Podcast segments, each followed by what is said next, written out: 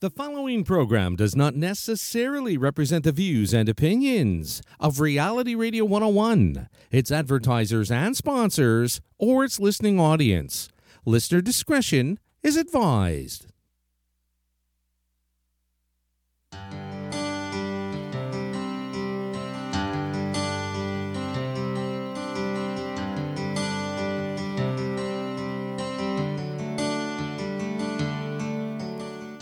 Welcome to the Urban Forestry Radio Show here on Reality Radio 101. In this radio show and podcast, we learn about fruit trees, permaculture, arboriculture, and so much more. So if you love trees, and especially fruit trees, or if you're interested in living a more sustainable life, then this is the place for you. I'm your host, Susan Poizner of the Fruit Tree Care Training website, orchardpeople.com. Thanks for tuning in and enjoy the show.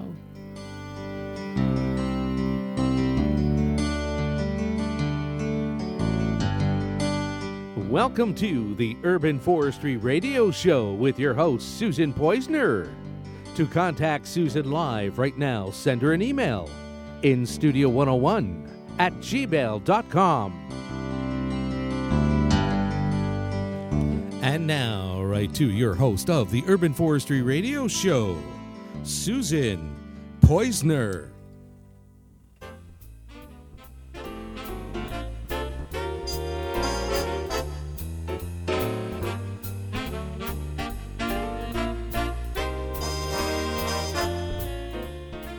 Some things just go together well. I'm thinking about pancakes and maple syrup, or toast and jam, or if you're the healthy type, maybe rice and beans. Well, Frank Sinatra, in one of his old classic songs, said one of the classic combinations is love and marriage, which he says go together like a horse and carriage.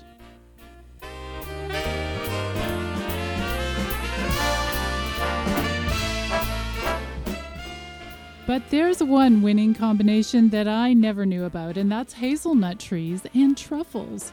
Not the chocolates, but those really pricey mushrooms that are fantastic in risotto and other dishes. In today's episode of the Urban Forestry Radio Show, we'll talk about hazelnut trees. We'll discuss why they've become such a popular crop for growers. And we'll talk about cultivars and how to grow them in your yard or orchard. We'll also talk about truffle inoculated hazelnut trees. My special guest today is Adam Koziol of EarthGen Tree Nursery in Ontario. And Adam is here with me in the studio, and he'll tell us everything that we need to know about hazelnut trees and truffles. But before we start chatting, I wanted to tell you about today's prizes. If you email us during the live show with your questions, your comments, or even just to say hi, you could win one of two fantastic prizes. If you live in the United States, you could win a Corona FlexDial Comfort Gel hand pruner. And if you're watching me on Facebook Live right now, I'm showing you what it looks like. It's a really fantastic hand pruner. And if you live in Canada, you can win a $50 gift certificate for the purchase of a purchase from EarthGen Nurseries. So that's enough to get you a truffle inoculated hazelnut tree. So pretty great prizes today. Email us now at instudio101 at gmail.com. That's instudio101 at gmail.com. And remember to tell us your first name and where you're writing from. You can also call us today, actually. Um, the line is free. So if you want to call us wherever you live, it's 1 866 905 7325. 1 866 905 7325. And if you want to see us in person and you're listening on the radio, you can also tune into Orchard People's Facebook page and you'll be able to see the Facebook Live video of this show. So let's get ready to dig into the topic today. Adam Koziol, welcome to the studio today. Oh, thank you, Susan. It's a pleasure being here. It's so nice to have you, and I'm really, really excited to learn about hazelnut trees, in particular, how they can grow so well with truffles. You know, really, really expensive mushroom. How, how did you first get involved in that sort of little joint growing operation? Oh, we were contacted by some Spanish scientists that specialize in truffles uh, that, because they know of our root system, the way we grow uh, our regular trees. Uh, we inoculate them with mycorrhiza, and that helps trees grow uh, faster because it produces a symbiotic relationship. And truffles are a mycorrhiza, but a very specialized one. So uh, it just uh, made sense. So what you're saying is basically not only are you getting a benefit if you get an inoculated tree, y- you could be growing truffles at the same time, but are you saying that those truffle uh, little organ microorganisms will actually help your hazelnut tree grow better? Oh, they they do, and I brought some samples uh, with me to show you. Like we have a eight foot uh, truffle inoculated hazelnut tree, and the regular hazelnut tree that I brought is only three feet. That's so we're we're saying well, a good chance that there's going to be truffles on on these inoculated trees. Now, I understand that, uh, first of all, uh, truffles don't in nature necessarily grow in hazelnuts. Am I right? Like in nature, Oh. where would we find them growing? They grow in uh, on hazelnuts. It's very common in in Europe. Uh, they grow on oak trees. Uh, sometimes pine pine trees are another uh, good one as well. I should say, and then uh, you might even get them on birch and beeches and uh, certain uh, other oak trees as well.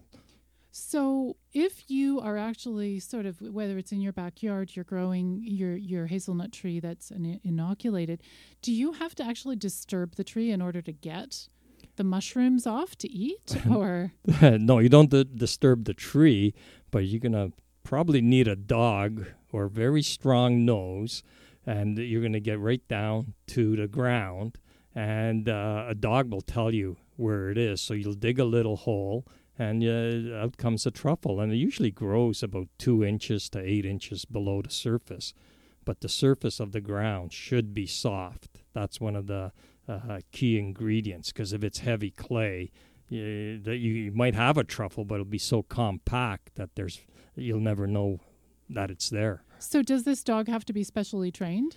Actually, uh, my scientist, we have a scientist that worked on our project last year, and he went out with his dog, and it's a border collie in uh, Simcoe, Ontario, and they found the native truffles in a pine forest. So, but this is not a specially trained dog. Like you, your dog Rover can do this. It, it, it probably could it be, or if it's not trained, it can be very easily trained because the the fragrance of the truffle is so uh, distinguishable and strong. Now, you started this this venture, you know, uh, in what year? Introducing, or are you just introducing now the inoculum? Well, we- uh, we started working uh, officially with the truffles last spring. So let's say March first, uh, we did an experiment. Uh, we got we secured uh, inoculum in Spain because uh, truffle inoculum is the the most uh, uh, uh, or strongest form of uh, getting the spores because you can get the spores. Let's say you throw them in a blender and try it yourself, but it's not not pure. But we get, you get certified inoculum, and we uh, attached it to uh, certain uh, trees like the, tra- the hazelnut and the English oak. okay, so you were kind of experimenting it with it the, for the first year, Uh, we are, yeah. and so what happened? Okay. Uh, first, we followed strict protocol that the scientists required uh, as well. So we had we had special uh, growing media produced for us that was made out of shaved uh, pine bark, uh, sterilized basically, and peat moss. So there's nothing in it. We didn't want any mushroom spores of any other uh, type interfering with us. Uh, we did not even fertilize the trees as well. So the, the poor truffle trees were basically on their own and that. But I, as we progressed and learned that, we said, you know what, a little bit of fertilizer helps because they need to eat something because just pine bark and peat moss, there's nothing in it. So Okay, and so what was the result? Did they grow differently than the uninoculated ones? Um, did you see ev- any evidence that it was working? uh, at first, no, but then we put the roots underneath the microscope. And then there's certain things that you look for. Now, uh, let me uh, state that the truffle industry is very secretive. So there's no information out there. So whatever you pick up, you kind of keep under your hat. So we went on tours in Spain, and then you see pictures of a what a truffle mycorrhiza spore looks like, and you take a picture of it while it's up there. So you, you kind of bring it back and you compare with what we had. And, uh, and analyzing our data, we said, well, yeah, they did here very well. So, have you had anybody, uh, you know, like a, a local farm or anything, saying, "Yeah, we want to try this"? Well, we have quite a few people that, that want to try it, even some celebrities, and I Oh, won't really? get into that. Yeah. Oh, too So- bad. Hey, we want to know this stuff. Hey, that's not fair. no, people are watching us very Okay, closely. Okay, yeah. Uh, the chefs, especially, Oh, it's gonna it's it's gonna be very big. There's uh, uh, some commodities traders are watching us as well, and uh, even some other people from uh, Europe and Hmm. Italy that are watching us, and they they wanted results. And I'm saying, well, you know, we just tried it one year, and from what I know, uh, at the very uh, best, from the time you inoculate to time you can get a, a, a truffle, the earliest is two years. okay. So our one- our one and our trees are really 18 months old now, and this is uh, their second winter, and it's uh, the, that they're going to come to. It's also controlled by temperature now, so the the root temperature has to go down in order to for the truffle to actually pop out of the mycorrhiza. So here in cold climates, we have an advantage. Is Uh, that what you're saying? Like a cold winter will help activate? Uh, Well, it's a cold spring because the truffle we're Aha. working on is a burgundy truffle. So their Hmm. season is really going to be. It could typically it could be from August to to the end of uh, November, early December. Okay, uh, but uh, our weather's been so hot this year. I mean, just it just changed this week, so there's nothing um, to activate it yet. So I think that has to be around uh, 10 degrees Celsius or, or below for a few nights. And that because and the result is just like you see a mushroom just pops up overnight, and that's how quickly they can occur. really? So Yeah. once they settle in, so you, but you said it'll be two years mostly until Yeah, you'll see so any expecting- results uh, in terms of um, in terms of the mushrooms. In terms of the hazelnuts, how many years does it take for a, a, a tree? Well, people say about seven to eleven years for it to be uh, commercially feasible. But with our system, because we, uh, our trees produce such a uh, massive uh, root system, so most of the biomass is actually in the roots rather than the stem. Uh, even in oaks, we had uh, acorns produced the second year. So at American hazelnuts, we we ha they start producing the second year. Uh, the hybrid hazelnuts the third year, and by the fourth year, you know, you're getting a, a, quite a few catkins, and you can actually harvest a few. So your vision is that you know eventually people could have entire farms where they're both harvesting the hazelnuts and they're harvesting the truffles. You get sort of twice the income, I guess. Oh, Is that exactly. the vision? Do you know has this been done anywhere else before? uh, dual cropping, they're doing it in Spain Okay, Uh, with hazelnuts and truffles. with hazelnuts and truffle uh, Yeah. as well. I don't know. Uh, I think they're doing it in Oregon as well. Yeah. So yep. yeah, people are, are- are learning the benefits. Exciting. Well, we have a whole load of questions that have just popped in. Sure. So let's start with the end, shall we? The, um, Gary is just going to get me the questions here. Uh, Tara. So, Tara, where are you from? Let's see. Tara says Since hazelnuts are wind propagated, how far apart should the plants be along a row, and how far should the rows be apart? Could one plant could one plant them to make a windbreak? Hmm, nice idea. Just along one row, eight feet apart. So I'm going to ask you that question first. Planting distances. Well, ideally, we say uh, the, the the minimum distance would be 10 feet Oh, because uh, the hybrid hazelnuts are about 10, 12 uh, feet tall. And uh, the hazelnut grows and they need full sun exposure. So if, if the plants and the branches go in between each other, you're not going to have any hazelnuts underneath. So, but it, you want them far enough so you can maximize uh, your distance and, and and get the hazelnuts on the ends of the the branches. So you're saying the minimum is 10 feet apart. Now, she she one of her thoughts is a windbreak. Packing them together maybe a little bit tighter so that you're protecting the rest of your fruit trees? Have well, you, you, you could because hazelnuts are going to grow. You're going to, and if you want to leave it as a bush, it's going to be a very thick bush Nice and very dense. quickly. Yeah. And you're getting the edible And you're going to get nuts as well. Yeah. Now she says, what are tissue cultured hazel plants compared to layered versus grafted versus seedling, seedlings? Terry, you got some great questions here. so tissue cultured hazel plants versus layered, grafted, or seedlings. Okay. So uh, tissue culture is, pr- uh, is produced in, in the lab. So they take a sliver of the basically the tissue and they root it out uh, in a like a petri dish and then they grow out they get the, the roots and then they they grow it out and then they send it out to the nursery and then the nursery can uh, either uh, grow it out in containers or they grow it out as a bare root it, it depends on, on what the systems they have layered is uh, where basically you take a branch and uh, well there's different ways of layering but the Mhm. simplest one would be Yeah. uh, putting it in the ground and then it produces new roots where the ground is and then you Mhm. cut it So basically, you're bending your, your You're- branch over, you're burying it, yeah and then it will grow a whole new plant. yeah and it'll take about two years to get it to root out That's uh, pretty pretty cheap, you know. Like it's- it's good if you don't have lots of money. but it's hard for mass production hard for mass Yeah. production. Okay, so that's what with her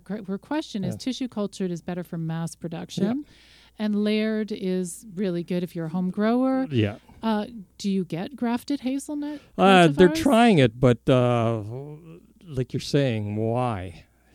You know uh, what we found is uh, so let's say you graft uh, an american variety with a european on top and uh, hazelnuts tend to sucker a lot.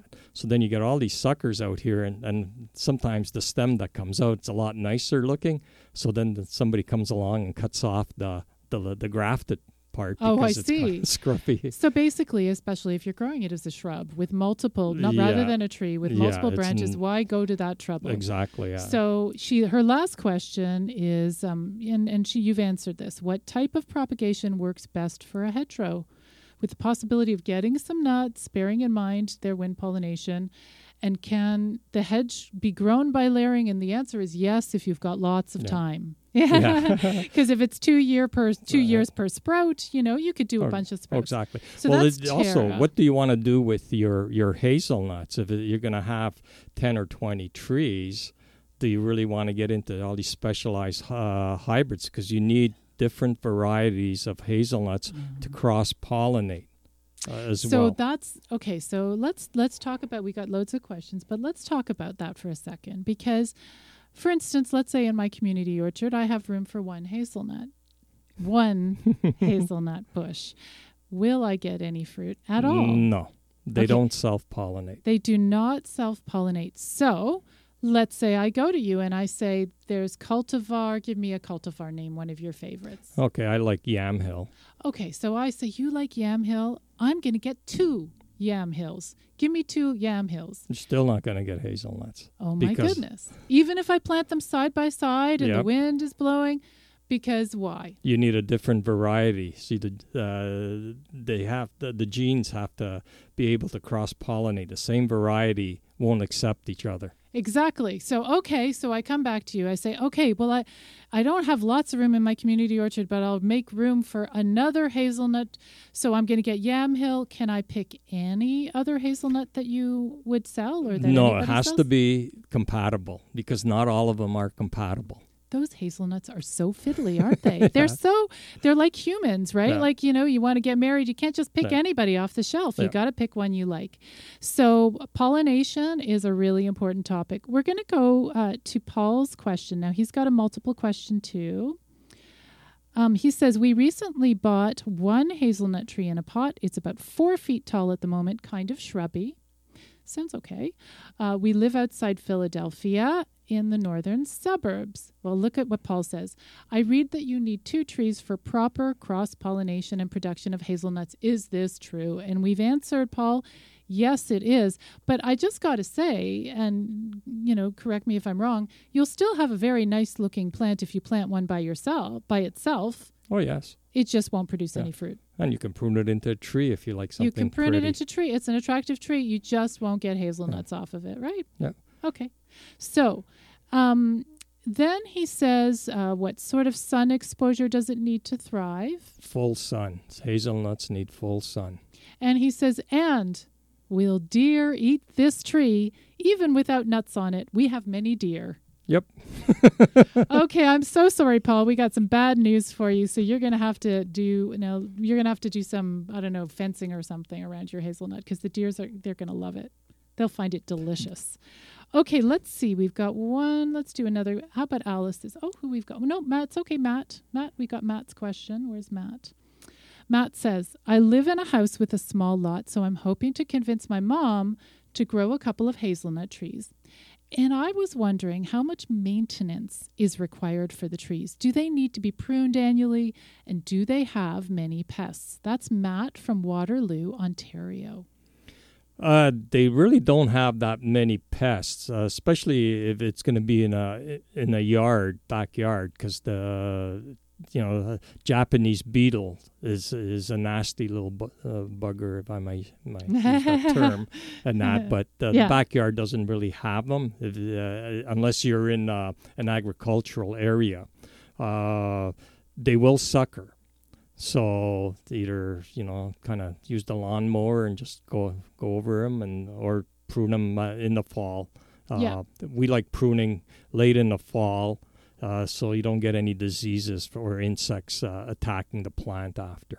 Okay, so and this is if you're growing it as a tree. So here you've got this shrubby bush. Bush. I mean, the ones you brought, some of them are bit shrubs, and one one or two is like tree-like.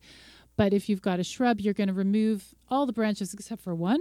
Yep, Let that guy sprout, maybe shorten it a bit. Let that guy sprout and grow it as a tree. as a tree. yeah. And that's perhaps what, what you might do, Matt, in your garden. Let's just look. Alice has sent an email. okay. Hi, Susan. This show is very interesting. Thank you, Alice. Does your guest sell to individuals or just wholesalers? And she's listening in Philadelphia. Well, we sell to individuals, but to get one or two trees to Philadelphia, you have to get phytosanitary certificates and then shipping. Unless you come down and see Niagara Falls and drive by and, and stuff, then yeah, But but uh, but yeah, you do because there's a lot of listeners in in Yep. Canada as well. So in Canada, you'll sell to everybody, and also Alice, I'm sure there are going to be hazelnut growers or uh, fruit tree nurseries. If Alice, if you go to orchardpeople.com. And you can see um, you, or you can Google orchard people dot orchard people fruit tree nurseries, and in one of those fruit tree nurseries in my ebook, they will tell you if they have hazelnuts. Okay, Julie has an email. Oh, okay. Julie says, I have a biodiverse orchard with hazelnut trees in Georgian Bluffs, Ontario. Does the type of hazelnut influence whether or not the truffles grow?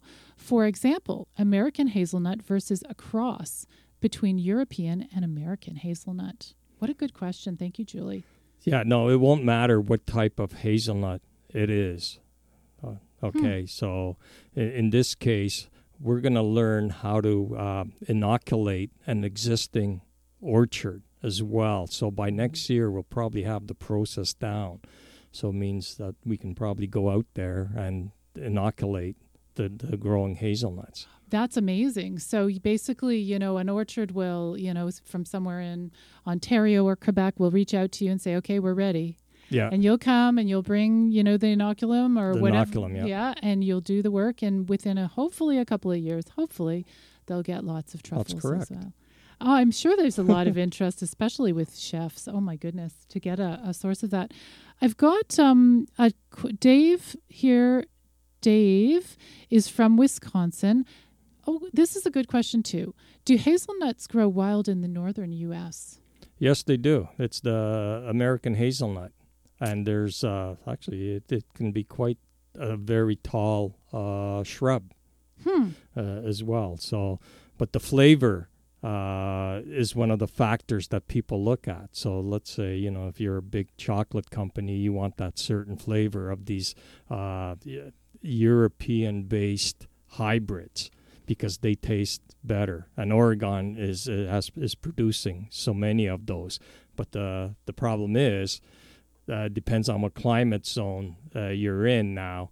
Uh, if you're below uh, climate zone five, than uh, the better tasting ones. There's nothing really out there. Now you're getting really into yeah. climate zone five. So basically, depending if you're in a colder climate, you can grow hazelnuts. They may taste good to you, Yep. but if you want to sell them to the big companies that make ha- hazelnut spread, they'll say thank you, but no thank you. That's that's correct. Wow, it's that a big.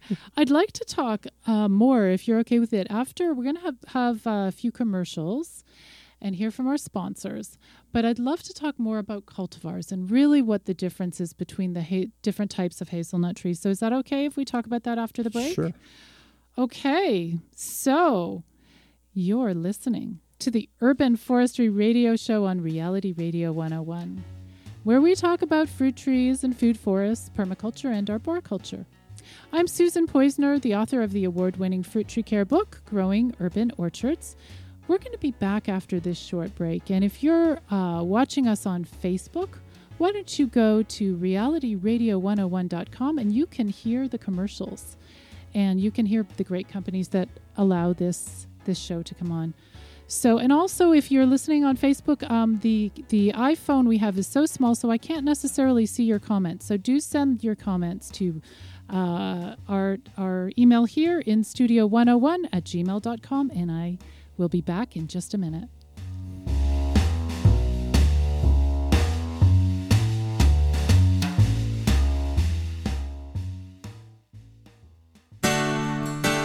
In healthy soil, there's so much activity going on.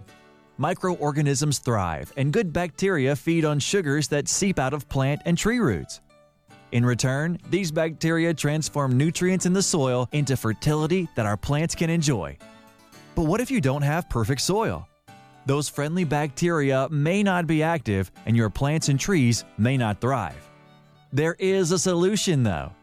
Earth Alive Soil Activator is an organic biofertilizer that contains three carefully selected bacterial strains that will make nutrients in the soil available to your plants. And your plant or tree will thank you with better growth and a better harvest. Earth Alive Soil Activator has been shown to boost yields in crops including avocados, grapes, strawberries, and even guavas. Go to earthalivect.com to learn more about it and let our friendly bacteria bring your growing spaces back to life.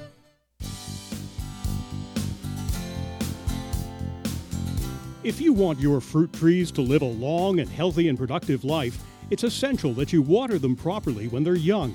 You need to water slowly and deeply so the moisture seeps into your young tree's expanding root system. That sounds easy enough, but you'd be surprised at how often the water you provide for your trees just rolls away, leaving its young roots high and dry. That's why we at treepans.com have worked with orchards to develop a product that ensures all the water gets to your tree's root system. Our expandable tree pans funnel rain or irrigation water to the drip line of your young trees. Additionally, tree pans eliminate weed growth under the tree canopy as well as protect your trees from mowers, tractors, and weed whips. Tree pans are used in orchards, city parks, and in residential yards. And once your young tree is established, you can move your tree pans to another young tree. Learn more about tree pans at treepans.com.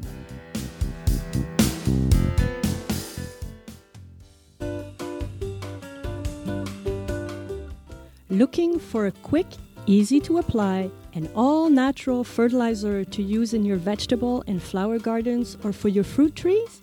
Why not work with Mother Nature? Layer hen manure is a terrific fertilizer, and this is what Actisol does by transforming the manure from their egg farms into an efficient fertilizer. The manure is dried using a technology that harnesses the heat given off by the hens. No other heat source is needed.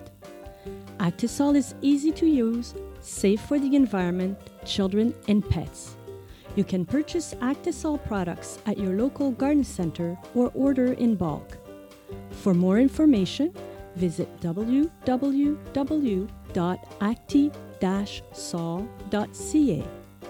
Actisol, the mother hen fertilizer.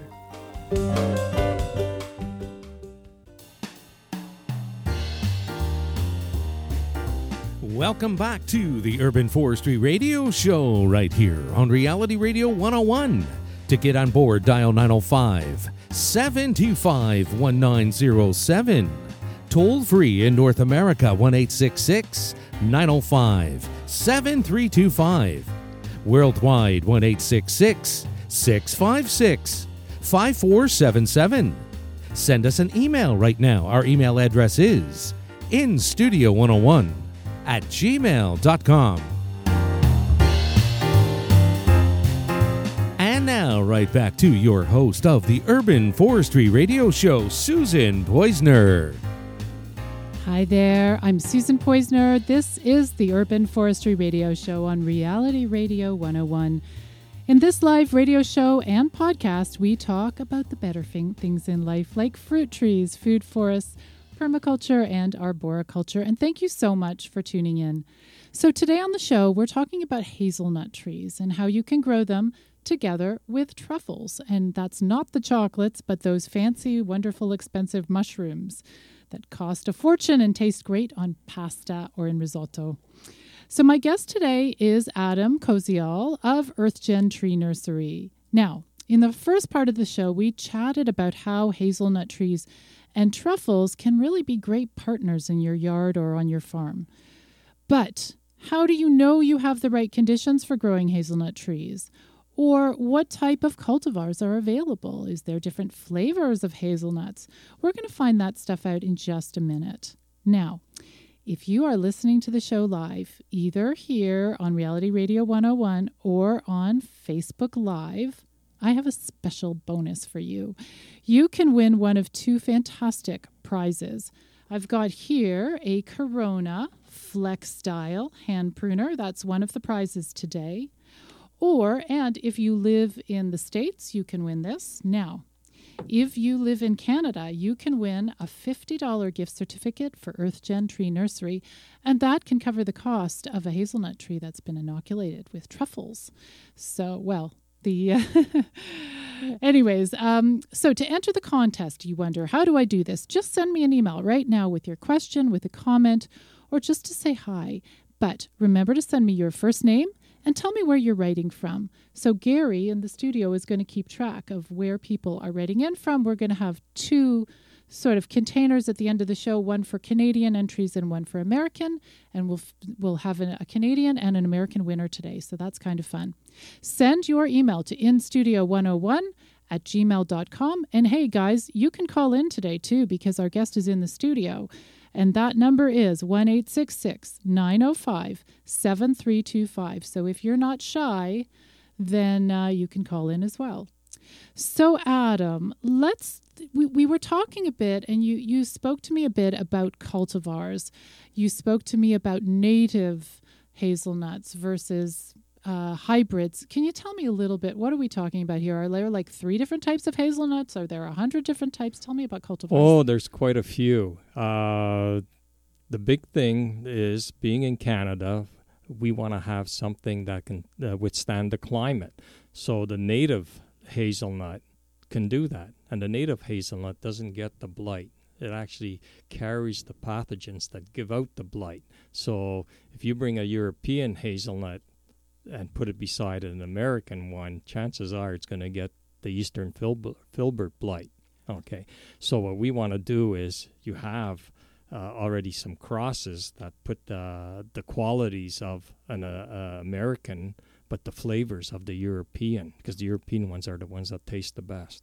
So, okay, you definitely don't want disease problems. You can go for a native plant um, cultivar but how bad is it going to taste? I mean, is it going to taste bad or just not wonderful? Oh uh, no, they taste good. They do as taste well good. in that, but there's connoisseurs out there that have certain standards, right. just like like your wines. Okay, so if I get a hybrid that is, you know, a mix of one of the tasty, delicious European cultivars together with um, a tough native cultivar, am I guaranteed not to get any pest or disease problems with that plant? Well, there's no guarantee. and there's always going to be something or something new is going to come along. So, but they say there's uh, uh, immune to blights uh, uh varieties already. So, so, how many? I'm just curious. How many different cultivars do you guys carry at EarthGen? Well, I got about ten different ones. How many do you think there are out there in the world? Oh, I couldn't even tell you. There's so many. The the, the European ones. Uh, geez, we tried so many in the last ten years, uh, and a lot that did get uh, the blight. Used to be the the Barcelona is the used to be the favorite one, and that's what Oregon was out there, and that's uh, uh, the one that got the blight as well. But that was the favorite one because it was a really nice large nut. You get it in the stores. You still get them as well. So the University of Oregon came out and invented uh, a lot of new ones, and they're they're coming out with new ones all the time uh, as well. Uh, even Rutgers is working on on their varieties from from the East Coast, uh, and then you know we're trying we're playing ourselves with some as well. So until we get something uh, working that, that we will like and be acceptable, then we'll start cloning them. I see. So you whittled down your cultivars that you're sending. Uh, you tried a whole bunch. You picked your ten favorites. I'm guessing. Yeah. Well, what, what was available of what was Yeah. available, and now you're trying to develop your own special fancy. Sure, we're, we're letting some crossbreed, and then we plant them, and then Yeah. we see how they're going to take, and then Yeah. so so with those, we'll cross them even. Uh, Maybe you can make one the Urban Forestry Radio Show, Hazelnut. We could have one named after our show. I oh, think that would be exactly. fun. uh, well, I also have a scientist. He's from the states, from Arkansas, that wanted to uh, micrograft onto tissue culture. So you have so it'll be a self-pollinating uh, hazelnut. So you have two or three varieties on one plant. Just oh like well, now that would be terrific. Yeah, especially if you're a grower with a small backyard. Exactly. You don't have room for two big, ten foot wide shrubby trees. Yep. Um, so that would be a nice option, but that doesn't exist yet. Well, we, it's possible. It's Uh, possible we're, and it we're could talking, happen. yeah. so I've got an email here from Tara. Okay, um, and it looks like, by the way, for Gary's list, Tara is Canadian. Hi again, a follow up question, if I may. Would you be able to suggest cultivars for locations such as Midland, Guelph, Orangeville? And then she asked Could t- bare root tissue cultivated truffle inoculated plants be shipped out and survive the transportation in the, those areas? What do you say to Tara? So she's first Well, asking about suggested cultivars. yeah, uh, Midland is, is you uh, we're, we we have a bunch that are, that are going out to Guelph and uh, certain areas, even north of Alliston and that. And so, you can send your, your plants across Canada, right? yeah, Yeah, anywhere yeah. in Canada. Uh, well, uh, BC's a little different because you're not because they had the blight with there, so I don't know Oh. the the borders open for shipping into BC. okay, So we'd be careful there. right. Okay, so any of them. Now, are there, do you have favorite cultivars that you would suggest for, you know, Midland, Guelph, Orangeville? Or just in terms of, is it just pick something that t- well, sounds good to you. right now we're we're very limited in our availability. So uh, we're what we're doing is we're rooting cuttings out uh, for lots. So we're doing some with uh, with seedlings and then tissue culture. So it, it depends. So some varieties we have to root, uh, root out uh, the cutting uh, because we don't have any tissue culture and a lot of these, let's say, more northern uh, acceptable areas. So what does that mean? Does that mean that you just don't, you- you're kind of sold out of everything or I'm sold out for this year on hazelnut. for this year, but for next spring though? uh, uh, well, not for spring, for Not next for spring. fall. Next fall. And that, so we're kind of limited as well. So You know what? And I always say when, you know, I teach people about fruit trees, I always say, you know, order your specialist nursery fruit tree up to six months in advance. And, you know, you're showing that if you want something special, something easier to grow, you have to do your pre planning. It gives right. you time, by the way, to improve the soil, to do a cover crop, to really get it right. So um, I, I think that's, you know, a great idea. So if, yeah, so that's something people would consider. So, give us two of your favorite cultivars in terms of flavor, then. one flavor, uh, uh, Yamhill and Jefferson, and then there was the Tonda di Giffoni, uh, which is the center of that chocolate that they use, and uh, they're growing for us as well, and it's not supposed to be in this climate zone. So Oh, Well, what happens with our root system is uh, because of uh, the relationship with the micro, and we're talking a regular hazelnut, not the truffle one, and uh, our trees produce uh, a lot of a lot more uh, carbohydrates, so they sequester about a thousand times more carbon dioxide than a, let's say a bare root tree, but the carbohydrates make it a, a denser tree, and uh, thus enabling it to go into winter and when it freezes uh, to withstand uh, the cold because there's more antifreeze being Hmm. produced in it. Whereas when you get a southern uh, or uh, tree from, let's say, Oregon or Washington, it comes out from a, a climate that there really is no winter, and, that, and then it comes into minus 20, and then it's just like a It block like of ice and it explodes. Right. So, Right. Oh, interesting. I got an email here from Gail. Gail, we don't know where you're from, so send us another email. Tell us where you're from. But I love your email. Thank you. You say, just love the show. Very interesting. Who knew? Thank you. Thank you so much, Gail. That's lovely. So, okay, there are, like you say, dozens, if not hundreds, of cultivars. Um, EarthGen is one place people can look it up, but in specialist fruit tree nurseries, they can Google Orchard People Specialist Fruit Tree Nursery, and they'll get my ebook where I have links to, I think, 50 plus specialist fruit tree nurseries across North America, and some of them have, many of them have nut trees. I should do another one just for nut tree nurseries, actually, but I think I do have nut tree nurseries in there. So once you choose the cultivar, how much trouble are are hazelnuts like? Do you have to? They have to have just the right kind of soil. Is the pH important? Like, how fussy are they? Well, the hazelnuts are extremely hardy and tolerant for, for a lot of things. But the getting back to the soil, that is one of the key things. So a lot of people I've even seen, they started planting. They dug a hole in a cornfield, for example, with the stalk still there. Well, that's not proper uh, prep. The best way is go into your field, have it ripped. So it means just turn the soil over and that and or and if you can let it sit a year at least uh, and let all the debris kind of uh, uh, compost and then soften it uh, tilling is very important and then you put it into a softer ground then they're all they're going to produce and that and your survival rate's going to be a lot better So with everything you plant, you know, if you ha- ta- have that extra attention to the soil, you'll just have a better, healthier that plant in the long term, right? In the long That's term. Uh, so Gail, you're from Chicago. That's great. So that's great. Um, okay, now I have some questions here from LaRue in Omaha, Nebraska. I love this.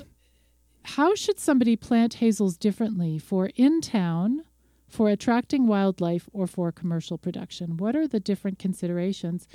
And myself, as a community orchardist in an urban environment, you know, what are the things we need to think about in terms of should we even be planting hazelnuts? Oh, I, I believe you should be. Uh, you're always going to lose some to some of the wildlife. You know, you're going to get a, a blue jay that's going to come down and steal one or two. Uh, a raccoon uh, would like it, maybe even a neighbor. you know, you- we have that problem in our it. orchard, E- yes. exactly. a- and that. But if you take proper precautions, you should get a a, a good crop. In terms of precautions, so if you're planting in the city, squirrels are our big problem, right? We have no natural enemies for the squirrels. So could we net? Yes, The I would say right? net, and in in the city, I would keep it as a tree form, and then you put those cones on the Aha. on the trunk, so the little little guys can't get up. Yes. Oh, you know what? We saw a squirrel in our backyard climb up a sunflower. He went right up the sunflower, got to the top of, with the big heavy heads. He then him and the sunflower tipped over sideways. They all fell, you know, sort of fell over to the side. And it was such a smart squirrel because he knew he was going to break the sunflower and then he could get the seeds. That's right. So these guys are smart, Yeah. unfortunately. So okay, um, in the country we talked about uh, you know distance for commercial production, and and Larue also asks, what are some good companion plants for hazels, i.e., other bushes, trees, low-lying plants? Do they play well with other creatures like Well, other animal? Uh, sorry, other plants. Well, uh, there's people that try uh, lavender, for example, if they want a, a good crop. I mean, I wouldn't plant, let's say, hay, which has a, a lower value and be hard to get into, and it's going to compact the soils. But uh, yeah, there's crops that, that could be out there, or vegetables, high yielding vegetables that you clear out uh, every season Yep. as well. And even, you know, if it's lavender or if it's, you know, you, you can plant the pollinator plants uh, to attract pollinators. Now, do pollinators do the pollination or is it wind pollination only with It's, it's wind pollinated, Huh. okay, but the pollinating tree also produces uh, hazelnuts as well. So, you know, it's not just a barren tree. Right. And they both cross pollinate. So, but uh, uh, you know, you wouldn't find a bee or a butterfly hanging around your hazelnut. No, typically uh, the pollination starts in late May, early early April. So it's everything's still Ah. frozen. Unlike an apple tree where uh, or cherries where the blossom comes out and if you get a frost, it kills it. Over here, you get a tiny little flower that comes out in the cold weather, and the pollen is just uh, dispersed, Dispersed in the wind. In the So wind, so. So we have an email from Steve, and Steve says, Hi, Susan. I love your guest. We are in Orlando, Florida. I'm assuming our climate is perfect for the trees. What do you uh, think? I think it's too hot. Really? Yeah, So these hazelnuts, even though they like full sun, they like a cold winter. they like uh they like some. Uh, yeah, I think it had to go. Uh, well, let's say we'll convert it to Fahrenheit, maybe 25 degrees Fahrenheit, which is minus five or minus seven that I read before for a few weeks.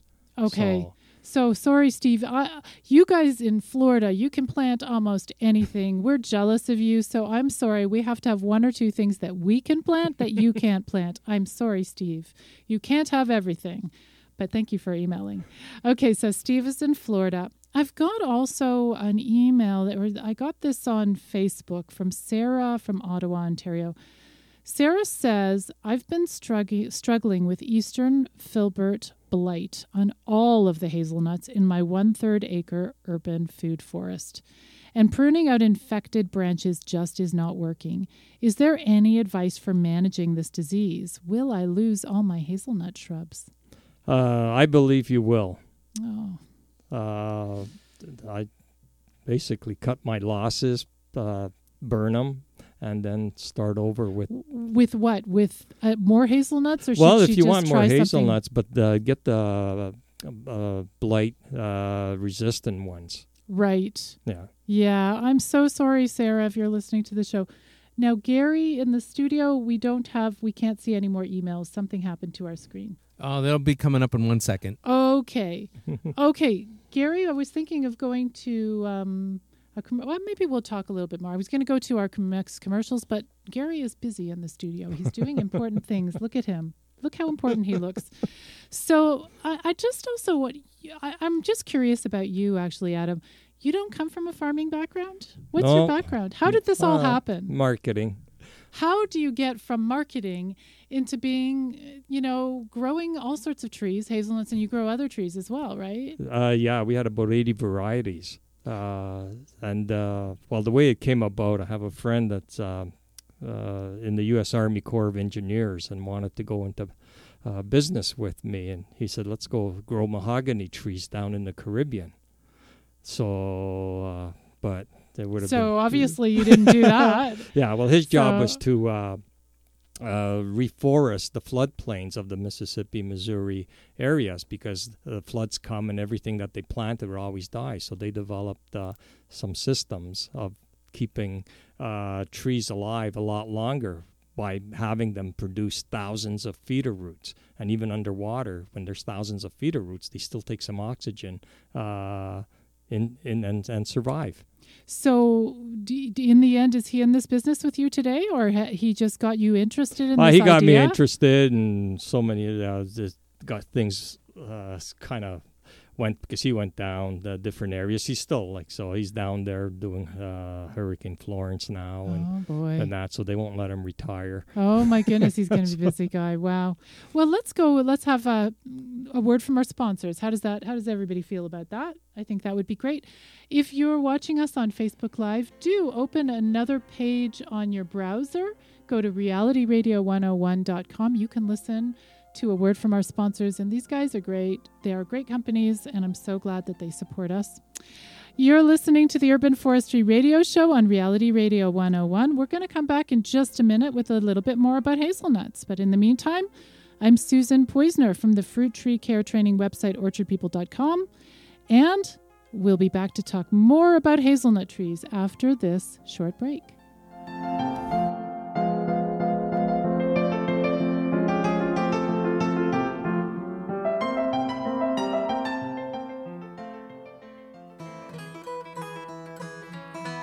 If you're thinking of planting fruit trees and you're looking for a wide selection of cultivars, consider Whiffletree Nursery. Our 62 page full color catalog includes over 300 varieties of fruit and nut trees, berries, grapes, and other edible perennial plants. Not only that, in our catalog, we help you through the selection process with tips and advice about all aspects of growing fruit trees. You can learn about adding nitrogen fixing plants, rootstock choices, and even about planting a windbreak if you have a windy site. We're a one stop shop as we sell fruit tree care books, pruning tools, organic sprays, and natural fertilizers. We're located in Elora, Ontario, but we can ship all over Canada.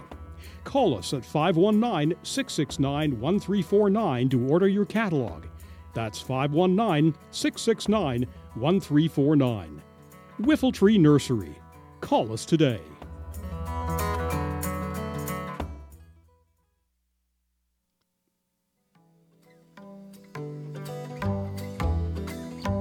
If you're an arborist, master gardener, or landscaper who's keen to learn fruit tree care skills, check out orchardpeople.com's certificate in beginner fruit tree care.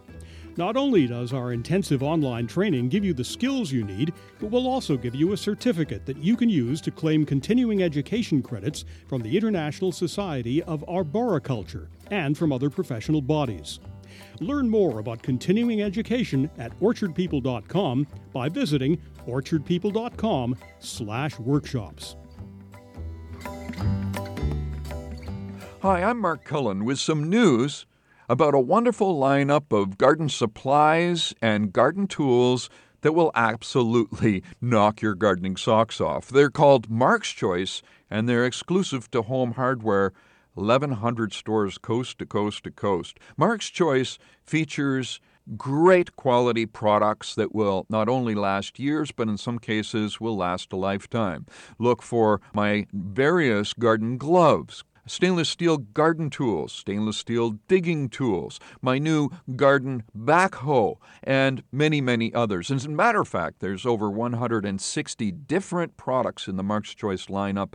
I'd love you to try them all but start by sampling one that appeals to you. Drop by your local home hardware, have a look at the Mark's Choice lineup of tools and garden supplies, including my line of garden soils, and decide for yourself. Great quality, lasting quality, and a great gardening experience. That's what I strive for with Mark's Choice. Look for it at Home Hardware. Welcome back to the Urban Forestry Radio Show with your host, Susan Poizner, right here on Reality Radio 101. To get on board, send us an email. Our email address is instudio101 at gmail.com. And now, right back to your host of the Urban Forestry Radio Show, Susan Poizner. You're listening to the Urban Forestry Radio Show on Reality Radio 101. I'm Susan Poizner, creator of the Fruit Tree Care training website, orchardpeople.com, and the author of the Fruit Tree Care book, Growing Urban Orchards. And in this show, we talk about fruit trees, food forests, permaculture, and arboriculture. And today, our topic is growing hazelnut trees and growing them together with truffles. My guest on the show is Adam Koziol of EarthGen Tree Nursery in Ontario. And if you're listening live, you've got a couple more minutes to enter our contest today. And all you can do, all you have to do is send us an email right now during this live show to say hi or to ask a question. The prizes are a Corona FlexDial hand pruner valued at 35 US dollars or if you're in Canada, you are eligible to win a $50 gift certificate from EarthGen Tree Nursery. So both of them are great options. Send your email now to instudio101 at gmail.com and you could win our prize. And in fact, we've got an email right now from, let's see, Law. Maybe Law? I think that's your name. Hi, Susan. Oh, no, your name is Gigi. Hi, Susan. This is Gigi from Niagara Falls. I would like to ask the question why choose burgundy truffle? Is another type of, would another type of type of truffle work as well for a hazelnut tree? Great question. Thank you, Gigi. Why? Well, the burgundy truffle we can harvest uh, throughout October and November and maybe early December. The black truffle is a winter truffle, and it uh, the season starts mid-November to mid-March, and there's no way we're going to find any hazelnut. I mean uh, truffles in Canada in uh, December or or February or March. Just so because the soil will be frozen and you can't dig them solid, out. Yeah, yeah. Aha. Uh, now, are there lots of I I what a great question, Gigi, because I didn't realize there were that many different types of truffles. Are there more than oh, yeah. two? Well, the the cream of the crop is the Italian white truffle, but it can't grow in this climate. Oh, I yeah, see. it's very specialized to a certain region in in Italy. And have you tasted all these different types of truffles? Oh, the black truffle, yes. And and that, and even the Chinese ones, which are really the low quality one, but the black truffle is amazing. And Where did you have it? In Spain.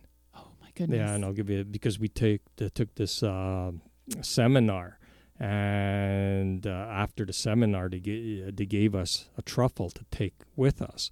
So uh, we took it, go back to our hotel room, and it was in a, a little clamshell blister pack and has a tiny uh, uh, hole in it, so it's supposed to preserve it longer.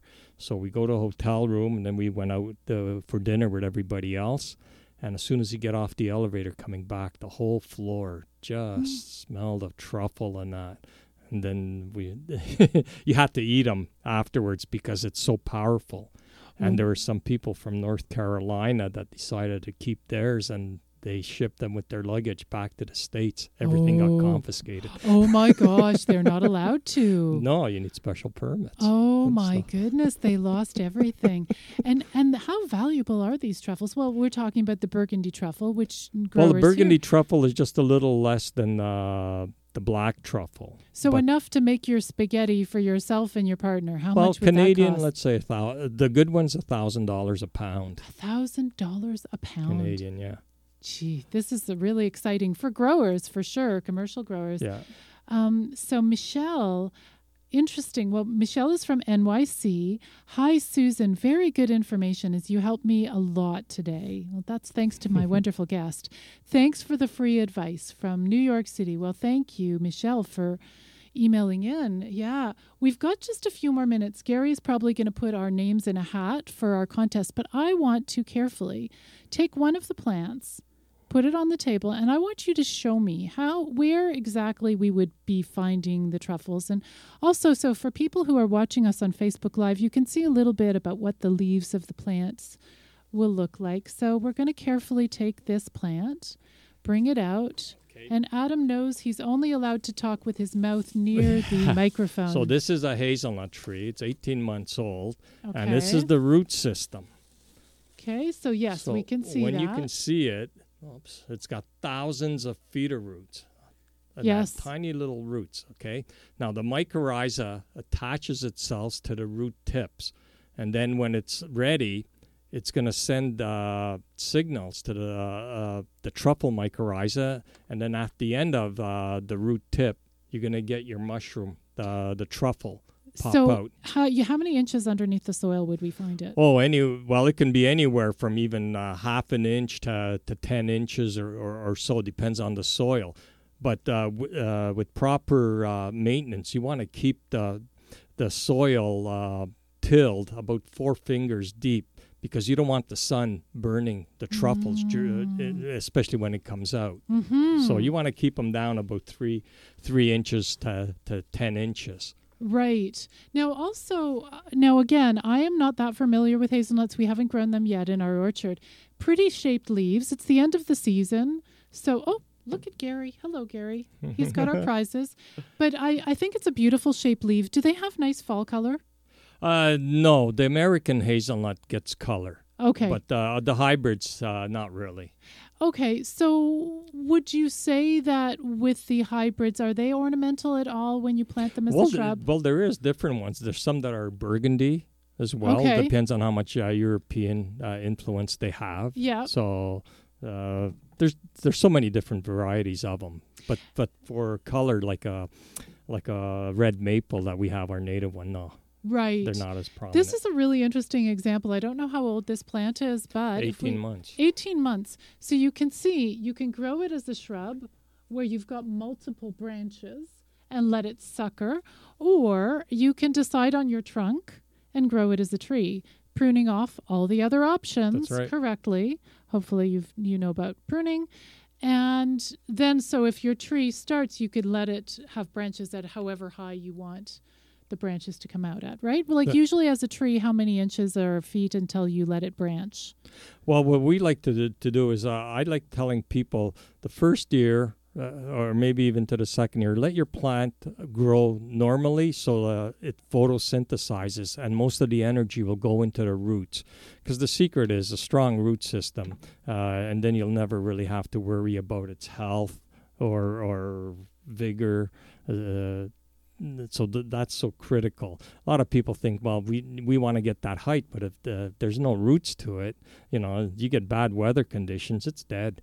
Yeah, so basically think of the needs of the tree before your own desires of about its future. Yeah. Okay, let's carefully pull this back and then we get some prizes. So for those of you who are regular listeners to this show, this is the little container that we usually put our names of our people who send us emails in. Today we have a special hat. So now we've got Canadians in this little container. Would you like to decide who wins our Canadian prize of the Sure. Earth's Gen gift certificate? Let's see who we've got. Okay.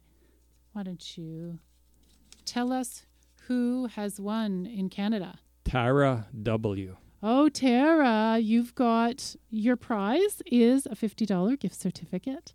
So we're going to send that off to you. Now, let's see who in the US is going to win our prize, which is, by the way, this beautiful hand pruner. Okay, who have we got here?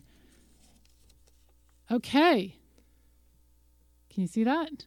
Uh, is that Michelle? B? Michelle B. Michelle B has the Corona FlexDial pruner, and that is on its way to you. That'll be sent to you. So, guys, oh my goodness, the show has come to an end. Who knew how quickly it would go? So, I'm going to say, we're both going to say goodbye for now. Thank you so much, Adam, for coming on the show. It's been really interesting. We've all learned so much. And that's it for the Urban Forestry Radio Show today. I hope you liked it. If you want to learn more about growing fruit trees, uh, go to orchardpeople.com. If you want to listen to the beginning of this show, go to orchardpeople.com slash podcast, and I'll put up the archived show very soon in a couple of hours. But also on my website, I have a blog, I have free ebooks, and if you're ready to up your game in terms of fruit tree care, I have an online fruit tree care training course. My students include arborists, master gardeners, urban agriculturalists, and home growers. So that's it for today, guys. You've been listening to the Urban Forestry Radio Show on Reality Radio 101. I'm Susan Poizner from the Fruit Tree Care Training website, orchardpeople.com, and thank you so much for being a listener of this show. I really look forward to digging into a new fruit tree care topic with you guys next month. Take care. Bye. Bye-bye.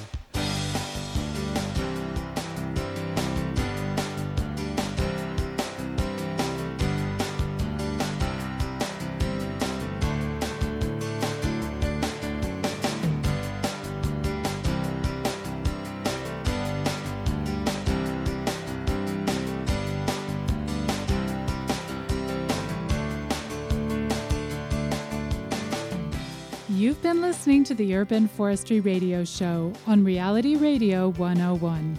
To learn more about the show and to download the podcast where I cover lots more great topics, you can visit orchardpeople.com slash podcast. The show is broadcast live on the last Tuesday of every month, and each time I have great new guests talking to me about fruit trees, food forests, and arboriculture. If you're interested in learning more about growing your own fruit trees or just about living a more sustainable life, go to orchardpeople.com and sign up for my information packed monthly newsletter. If you like this show, please do like our Orchard People Facebook page. You can also follow me on Twitter at, at Urban Fruit Trees. Thank you so much for tuning in. It's been wonderful to have you as a listener, and I hope to see you again next time.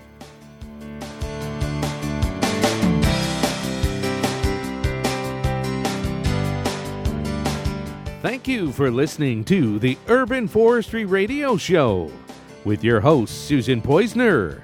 right here on Reality Radio 101.